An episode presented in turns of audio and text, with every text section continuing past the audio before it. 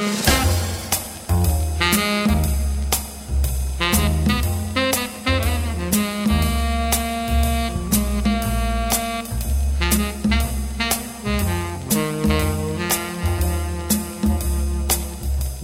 to Idaho Speakeasy. I'm Mike Turner with Jared Cosby, and we're on a mission to uncover and share the stories of Idaho's finest entrepreneurs, community leaders, local icons, and those who are impacting our community. Today in the Speakeasy, we have Stacy Ennis. Stacy just flew back to Boise from Thailand to kick off her book tour. She has co-authored a book called Growing Influence, and she's here to tell us all about it. Welcome, Stacy. Thanks for having me. Okay, so so many things I want to ask you. Um, I, this whole idea of you coming back from Thailand, um, and I know enough to know that you took your family, including two small children you have. So uh, we're gonna come, we're gonna round back to that Okay. because that's just too interesting to pass up. But um, but this book that you got coming out now, uh, I understand you. This isn't your first book. You've you write you've written many over the years, but um, uh, this one is. Uh, uh, as I understand, it's it's a, it's a it's a it's kind of like a you know normally I would categorize like a business book where you're learning about stuff, but um, it's written in a way where it's more like they call it like a fable or a story, so it's fictional, and uh, so anyway, I um, I'm dying to kind of know what what kind of how did you guys come up with the idea of writing in this fashion? Because it sounds like you had a lot of great ideas you wanted to share, but you took it and you put it into fiction and you made a story about it. So yeah, why why take that path? Yeah, so I have to give credit to my co-author Ron. So Ron Price, um, he has been working with leaders for many, many years, for decades, um, and he's come up with these really incredible leadership concepts over over the course of his work with leaders. Um, and so he approached me about turning one of his concepts, kind of this this overarching concept, into a book several years ago. Um, and it kind of got, you know, as as often happens, it kind of got pushed aside, um, and we really kind of reinvigorated the project in 2016. And we had this whole book outline done for a traditional nonfiction book, which is right up my alley. That's that's the kind of book I typically write.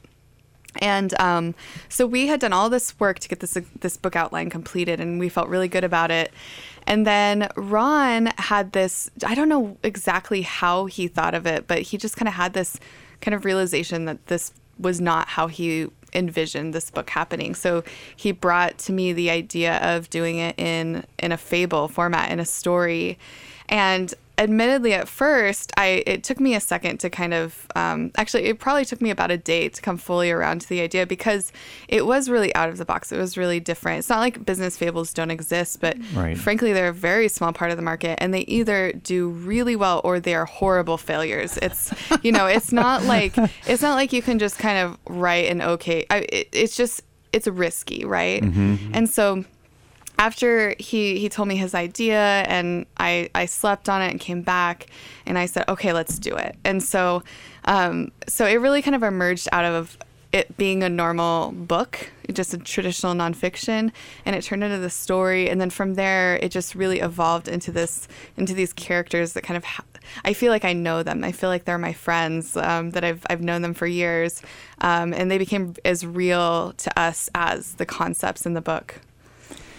Okay, yeah, and and so and I uh, and I think it's cool because a lot of people who might be listening, I, it seems like you also pulled in because it's fiction. You kind of go any direction you want with it. Yeah. Um, and there's some elements. that sounds like of Boise in the book. you know? Definitely. Yeah. I mean, it takes place in Boise. Yeah. Um, they meet at Slow by Slow Coffee Bar on 8th Street. That's that's kind of where the two characters meet.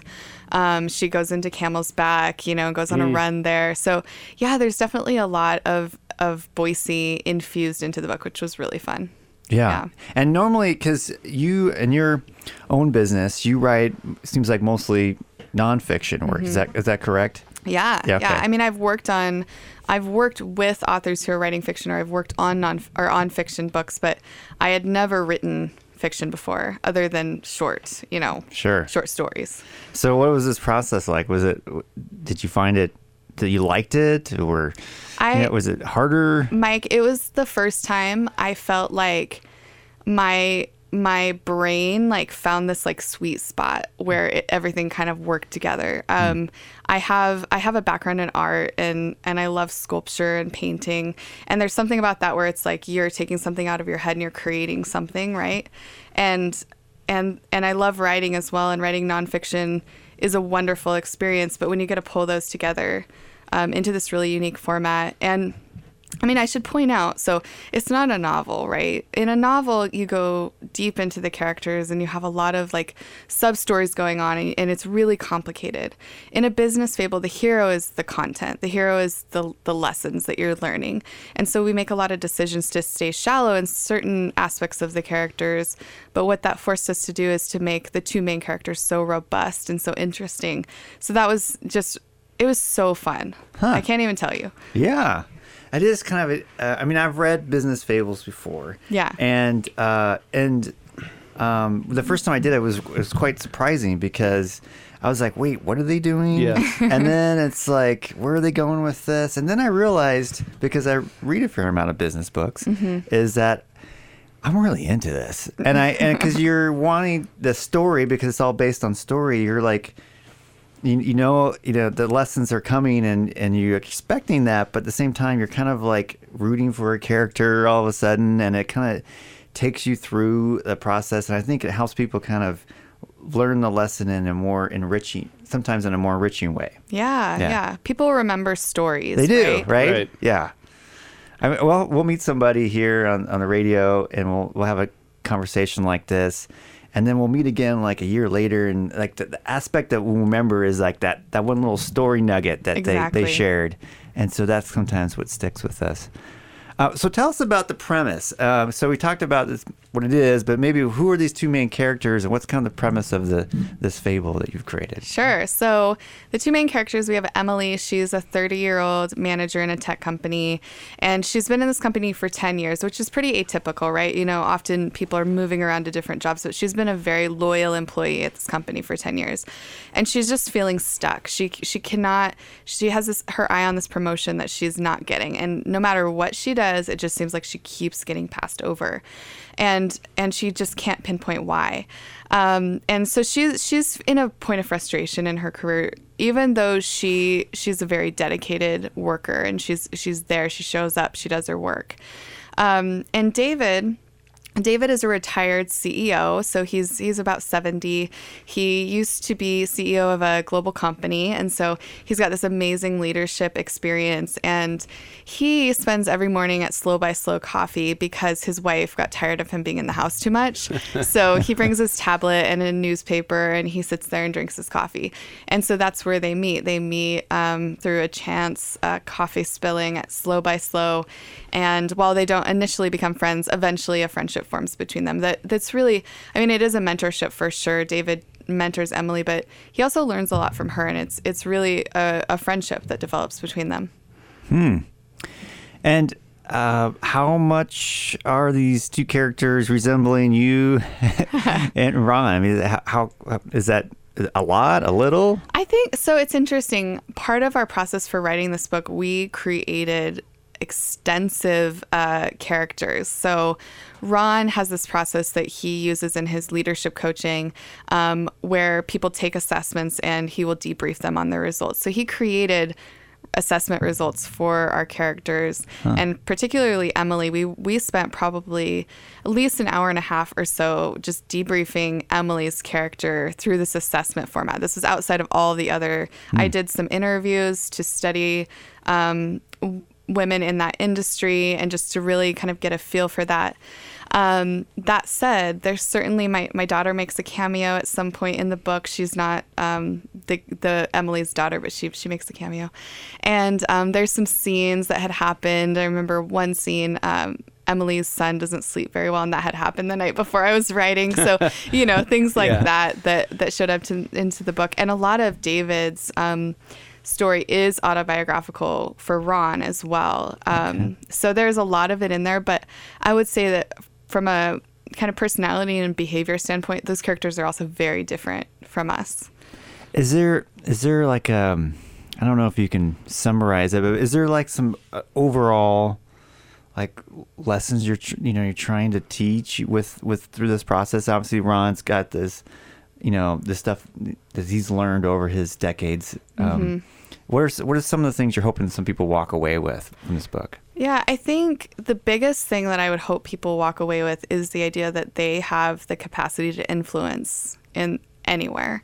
They have the ability to influence in their workplace, in their family, in their communities, and and that oftentimes when we are trying to grow our leadership or we're trying to what we think of as have more influence actually we're focusing on the wrong things. And so if instead we focus on things like character and building our expertise we'll find that we we naturally generate more influence in those areas of our lives.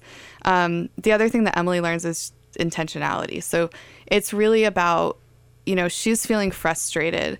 And it's not that she's not doing a great job at work. And it's not like she doesn't frankly hasn't earned the promotions, but she has she has missed out on this kind of level of intention given to kind of her vision for where she wants to go in her work and and she learns how to how to combat that. Cool. Yeah. And I think that's a pretty common issue or theme that a lot of people mm-hmm. they kind of feel like they get stuck or they don't have that vision, you know, maybe of where they they'd want to go or um, and I sometimes that's when often when you pick up a book, right, to hopefully get some more clarification of how to move forward or how to get unstuck. Yeah, yeah. I think you're you're so right, and gosh, I think you're a great example of somebody who doesn't do that. I mean, you you've really though you have a very I feel like your family has a very non-traditional approach to just life in general. You go travel all the time, and you do these things that I think people look at you and they think it's strange maybe like how do you possibly do this this extensive travel um, but i think that for me i don't know i feel like too often people become complacent um, and and part of it is because you get really comfortable you know you get comfortable in your life and it's not because things are bad but there's that kind of internal like itching for more you know Well, I think. Uh, well, thank you for that. But I, I think uh, I think you're right with that uh, sense of people are seeking that comfort, right? Initially, that's kind of something you crave, and then when you get some of it, and you're like, oh, okay, I'm. You can be, you know, it can be nice for a while to Yeah. be in a comfort zone, and um, but what happens if you're there too long?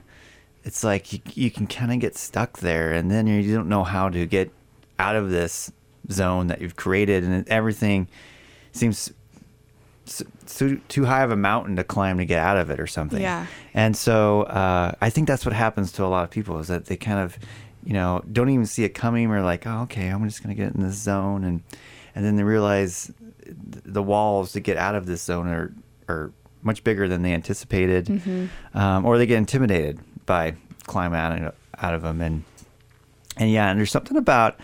Um, you know, chasing something. I mean, I, I mean, it's kind of cliche, I think, to people where they like, uh, oh, it's it's all about the joy of the climb and stuff like that. Because sometimes it's awful, right? The struggle is sometimes really, really awful and hard, and and but if it, if you have like, if you can see where you want to go clearly and what that looks like.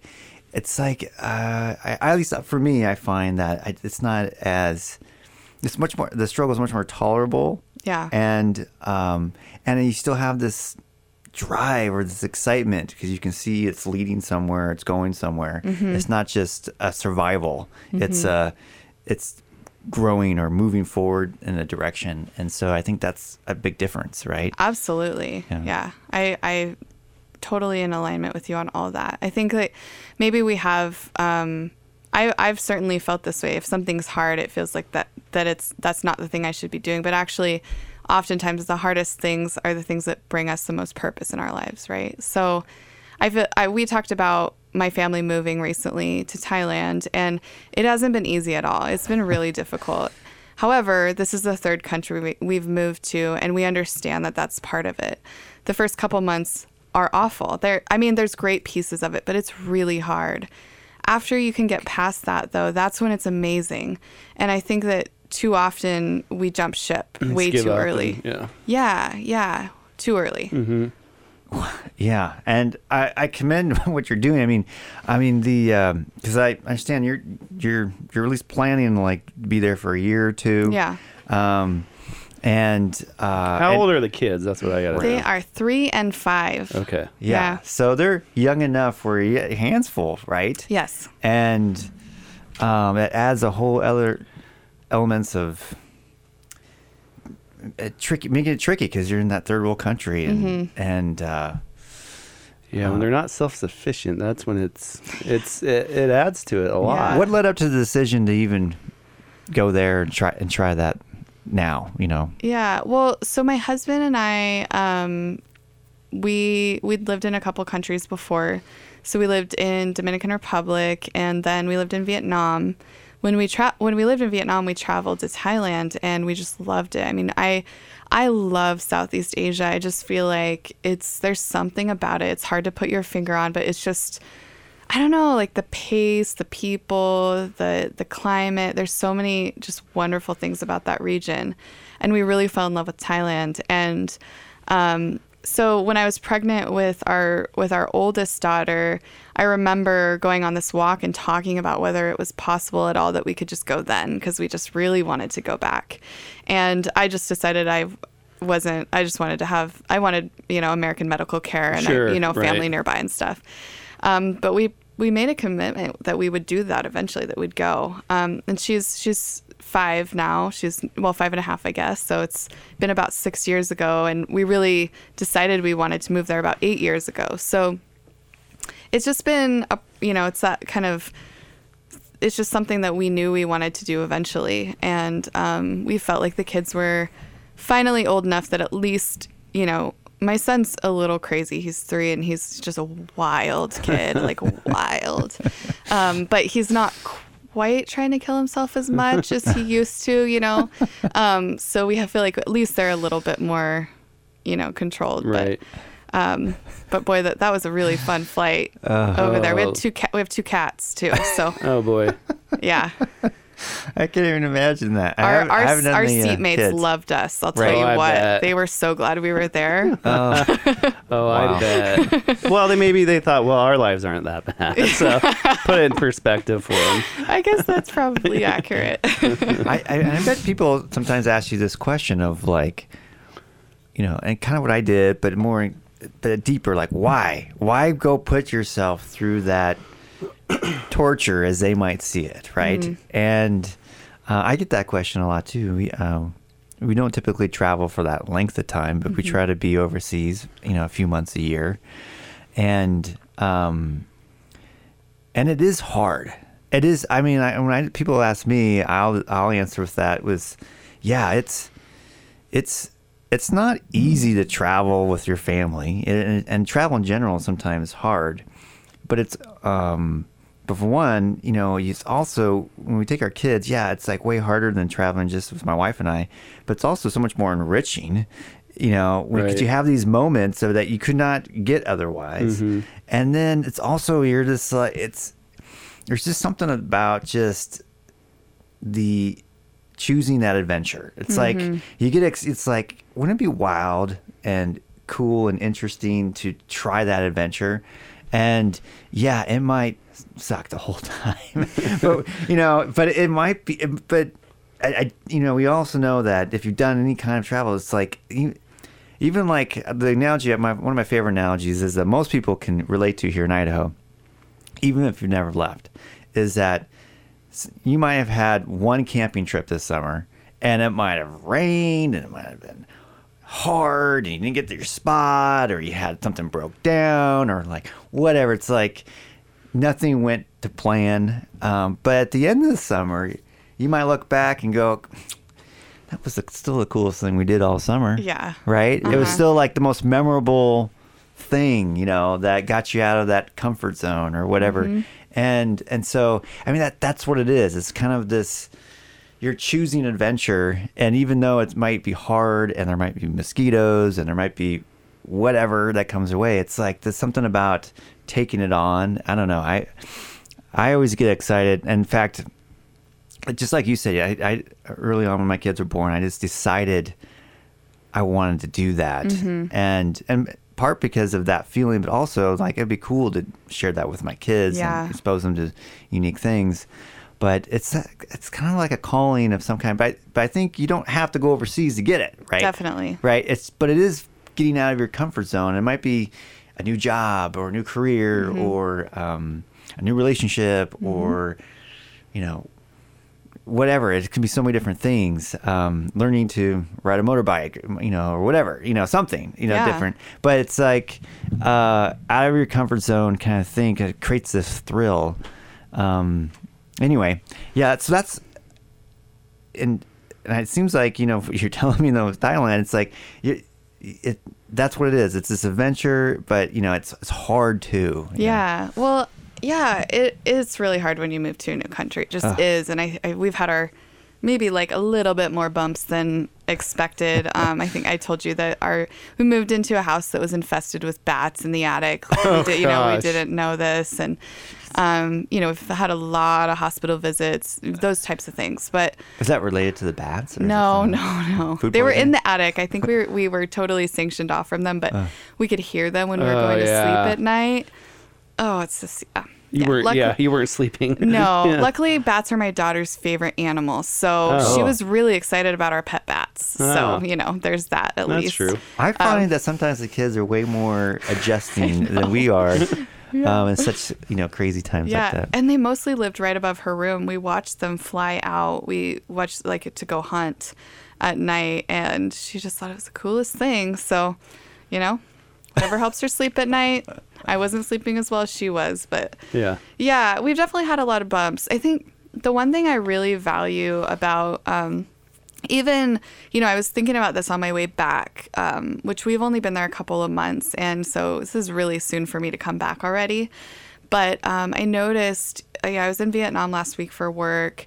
And so that was very different. They're totally different countries. And then, you know, I had a long layover in South Korea. I didn't leave the airport. I have I've been to South Korea before, but I, you know, even just the airport's so different than, you know, Phuket or something. And, um, and then I got into Seattle and I had a, another very long layover in Seattle. And, and then our American airports are totally different. Seattle's different than Atlanta. Or, and so you, you have this, you're kind of forced into this constant, um, engagement with things because it's different. And so I feel like my um like my brain is awake a lot more than it was before. It's forcing me to be more engaged in kind of everyday life. Um, whereas I even noticed driving down the road here. Now driving in Phuket, I'm very aware when I'm driving there. It's it's compared to here, it's crazy. Yes. I don't feel like it's that crazy anymore. But when I first drove there, it was terrifying. Um, and uh, so when I'm I'm driving there, I'm very aware. I noticed even driving here, I just like zone out, Zone out, yeah. so easily because Mhm. it's so comfortable. And so I'm I just feel like I'm not being you know being in the place that I know. It's very easy for me to just kind of disconnect from my surroundings, whereas I can't do that Right. when I'm out. I think a lot of people who might be listening might be asking the question or wanting us to ask the question like, so how can you be gone for so long? Like, what? How does your work allow such things? So let's talk about that because Yeah. that's kind of a new uh, evolution of what people are able to do with technology, and so maybe speak on that a bit. Sure. Yeah. So my work is completely mobile and I've I intentionally built my business in a way that most of my clients aren't actually in Idaho. So even though I was here for quite a while, most of my clients were gone. It didn't change. Yeah. Yeah. Um, I was traveling anyway. I was traveling, you know, all over the country to work with people, and and I I you know it was a leap to leave the country and hope that people still would want to work with me. I didn't know for sure. Um, but what was what's been cool is that I actually I already have a, a client in Southeast Asia, so that's been really fun. I I have somebody that's an hour and a half from me by plane, and so those things kind of just you know come about. I think when you take risk.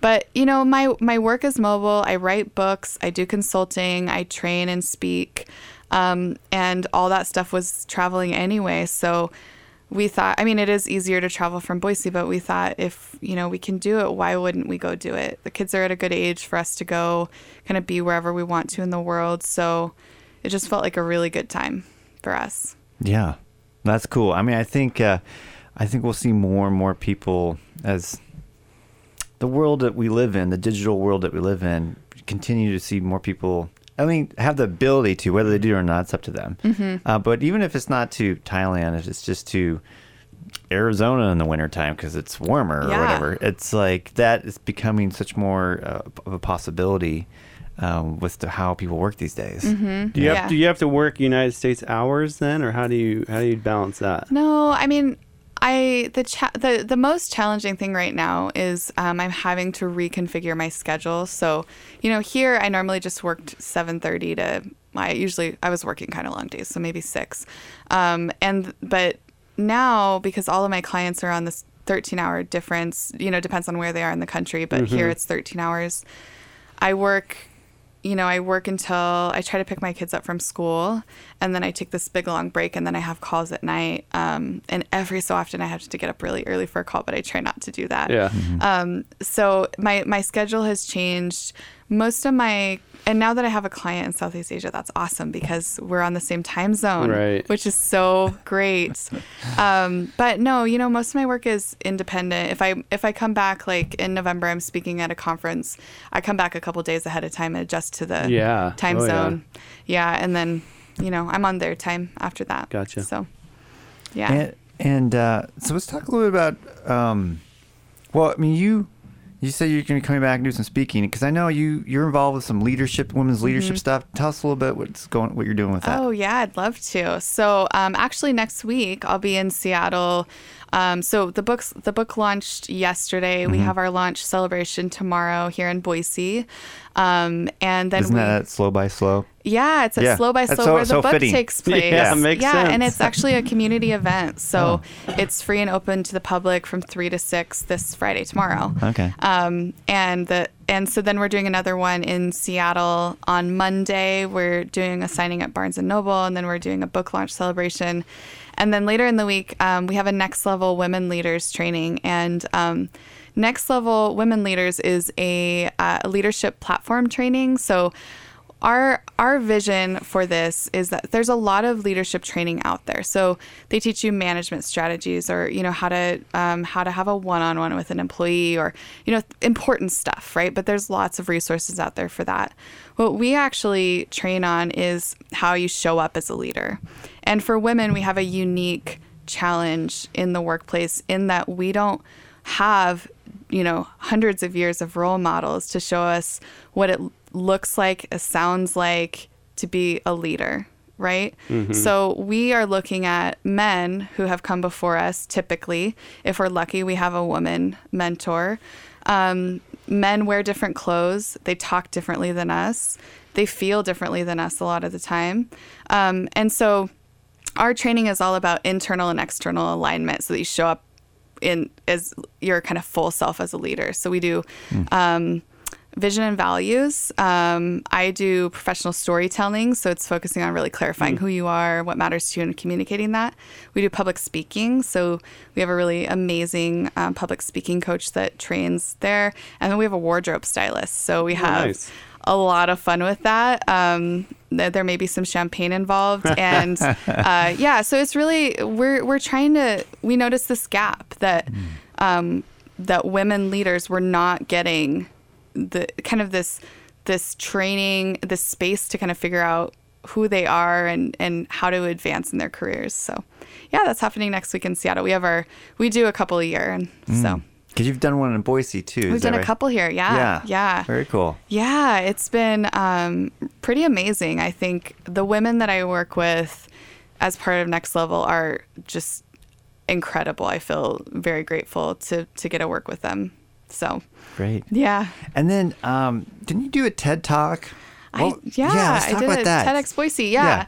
Um, the the talk was called how to how to raise brave kids. Hmm. Um, and uh, that was that was a lot of fun. That process. Um, the I really enjoyed. I dug into a lot of research for that talk. And really, the main it's interesting because this this book is about in, growing influence is about a core theme is intention, being intentional, and that's the same idea with raising brave kids. It's that we have to intentionally integrate bravery education into our parenting, you know, and much like you know you take your kids all over the world and they're learning to be courageous by doing all this weird stuff um, there are smaller smaller ways that we can do that every day just by you know encouraging your kid to try a new food or go into a dark room and turn off a light or you know a lot of different things that that are much smaller scale um, acts of micro bravery that Yeah. they can they can learn to be really courageous That's, And- I love yeah. that concept of that's it's yeah, um, I'll have to watch that. I haven't seen that one. Yeah. Yeah, no, I mean, and um, now, as you say that, I'm trying to think about all the times I've tried to, as a parent, do that, and sometimes, sometimes I'm successful. I think Yeah. most times I crash and burn. Um, but uh, but I like the intent of trying Right. to, to teach that, right? 'Cause that's what we do as parents. So like, we're at least trying to point them in the right direction, Right. right? Um, how did you come up onto that topic, or what led you to down that path of ending up on a TEDx yeah stage? you know honestly i think it was um, a lot of it was having a, a boy and not really i feel like i knew how to i so i am not a naturally courageous person that is not i'm actually a natural naturally fearful person so to being brave and doing things that I never would have thought of doing, you know, 15 years ago or 10 years ago, whatever. Um, that has been an effort. It's been a very deliberate choice that I've made to, to change. It's going against your gen- genetics essentially and trying to, you know, change it. Exactly, Yeah. exactly. So I felt like having a daughter, I, I knew how to communicate with her. I knew how to how to kind of ra- raise her differently than not that not that my parents raised me a certain way, but just that I grew up a certain way that I didn't. I don't. I feel like I missed out on a lot because I was so fearful of so many things. So I felt like I knew how to how to like I knew how to deal with a girl, and then and then I had my son, and it was really this kind of like, oh, okay, so is it is it exactly the same? Like, do I need to use some different strategies with him? And actually, the the research uncovered that we parent very differently with boys and girls, mm-hmm. and and we do it in ways. We actually start really at infancy. We'll we'll hold our our baby girls more quickly we'll, we'll grab them quickly if they're if they're crying more so than we will baby boys. And we use um, we use different language in the way we communicate with our boys and our girls from very very young ages. And so our our little kids they're being conditioned from you know toddlerhood to be you know a, a, a brave man or a fearful girl and those are seen as actually good things in our society whereas if we could maybe bring it more to the middle and and you know have more balanced children wouldn't that be better for all of us Right. you know And I, you're right. I mean, I think I think it's natural, especially being you be a very attentive parent, um, and also be overprotective, right? Which can can make them more fearful accidentally on trying new things or taking on a new endeavor or something like that. And uh, I found myself doing that a lot with my girls. I'm like always because I was like, yeah, you don't want to do that. You're gonna get hurt, and then we're gonna have to go to the emergency room. Yeah. You're You thinking know, it's about like, yourself. I right, exactly. Yeah. So I'm like, yeah, that's not a good idea. Right. I mean, like the first time they started like cutting things with like a knife, I'm like, this is. You know, I'm, I got I got a paper to write tonight. Like, I don't think this is a great night for this. You know, but it's but it's uh, so that was me holding the back, right? Um, and I think we do that um, without just because we love them, yeah and so I think I love that idea of being aware of at least trying to instill that uh, bravery in our kids. I think that's really cool. Yeah, and I think especially as a as a dad, there's so much that you can be very intentional about in the way that you speak to your children and the kind of words that you use. Um, they, you know, one of the things that the research uncovered is that um, we tend to, if a boy uh, encounters a fearful situation, let's say like a dog barking at him and he gets scared, um, we praise him on how he dealt with it. So whatever action he took that we find praiseworthy, we'll praise him. Oh, that was really good. You didn't run away. Um, good job. Whereas a girl, we're more likely to to comfort her. I'm so sorry you felt scared. Um, how are you doing? And not that neither of those are bad. It's just that they're imbalanced, Right. right? Hmm. And so just developing that awareness in how we're in how we're really speaking to our kids, what words we're using. If we can actually work in courageous, bold, brave into praise that we give our children, think about how that shifts their self view. You know? Right. That's yeah, I like that.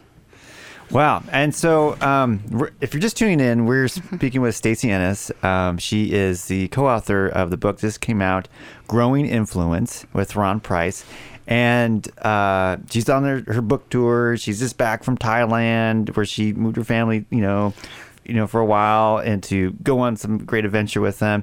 And so she's back here in Boise. This book is takes place in Boise. a lot of it's, it's at Slow by Slow Coffee, um, and so so Stacy, um, you've written this book, you know, so the, always the next question is like, so what's next for you? Is like, what's what do you hope to go from here? Do you want to do another book like this? Is this something that you know? Do you like this style and this format? Or do you what are you thinking? Yeah, you know, I would really love to write more of a kind of personal narrative um, style book about travel and kind of just a different way of, of living.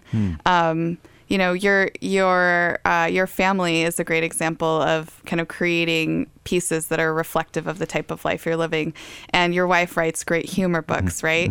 Um, I'm not very funny with my writing, but um, I would love to write something that is more personal to me and my experience, my family's experience. So that's definitely on. That's been in the back of my mind for a long time. But I think we have much more material to work from. Yes. Now that we've got the bats and the Yes. hospital Oh, visits yeah. and It writes that. itself. Yeah, Yeah, yeah, yeah. So, so that's a lot of fun. We've got a lot of exciting travel coming up. Um, part of our visa situation in Thailand, we have to leave every 90 days. So we go to a new country every 90 days. Ah. So, so it's kind of good. It pushes us to go out and see different places in the world. Um, planning, you know, we plan to go to Singapore, Vietnam. Uh, we'll go to Switzerland next spring because I have a good friend there, and just stuff like that. I think one of the commitments I made when we moved. Um, my career has always been kind of the the big focus in our family. And and one of my commitments with this move is that our our life our travel is going to be the big focus for our mm. family. Even though i'm still here you know on a three week trip away from my family so i, I recognize that that's not quite in alignment but um, we are going to come out of this heavier travel period and, and really get to experience that as a family so we're looking forward to that and you're going to be there Yes. In yeah. January. Yes, yes, that's right. we're very excited Yes, yeah, we're heading there soon. Well, I want to thank you, Stacy, for coming in um, and uh, sharing us about this great book you have coming out that's out now, "Growing Influence."